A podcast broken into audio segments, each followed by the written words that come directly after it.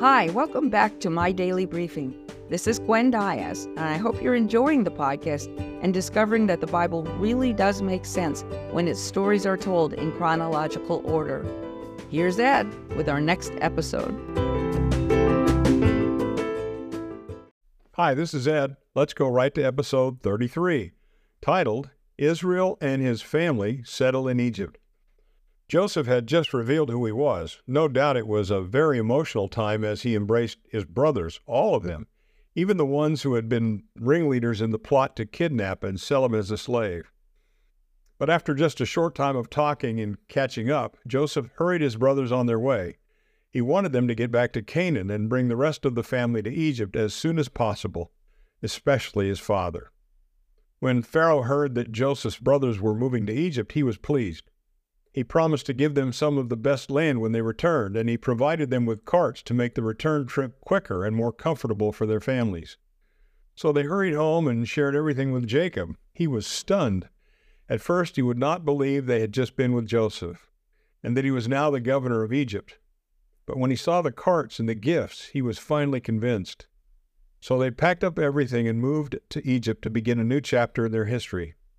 The man Jacob, who had spent so much time and effort trying to control his life, began to be referred to more and more as Israel, the name God had given him many years before.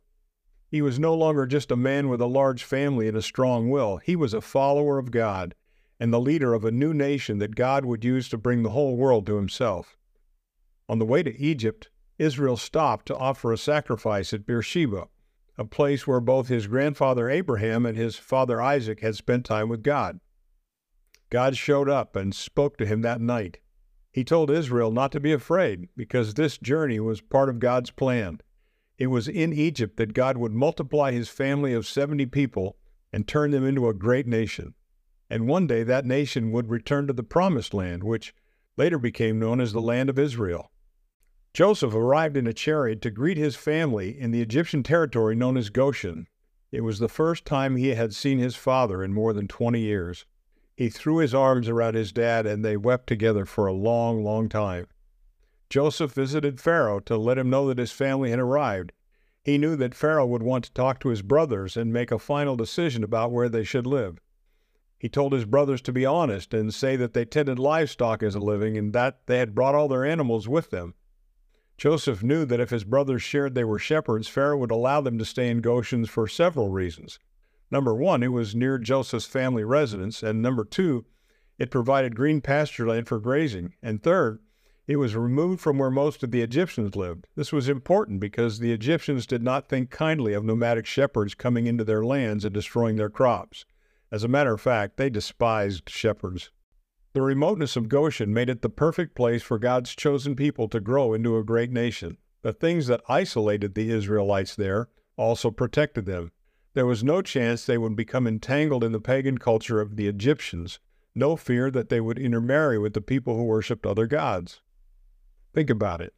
Do you ever feel isolated or different because of the place God has put you, or the family He has put you in, or the faith you have in Him? Isolation is not always a bad thing. It is often the very thing God uses to protect us and prepare us for something very special, something that we really wouldn't want to miss out on.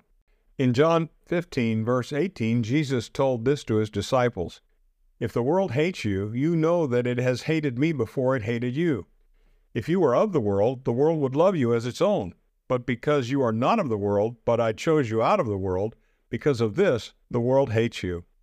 Now go and have a wonderful day.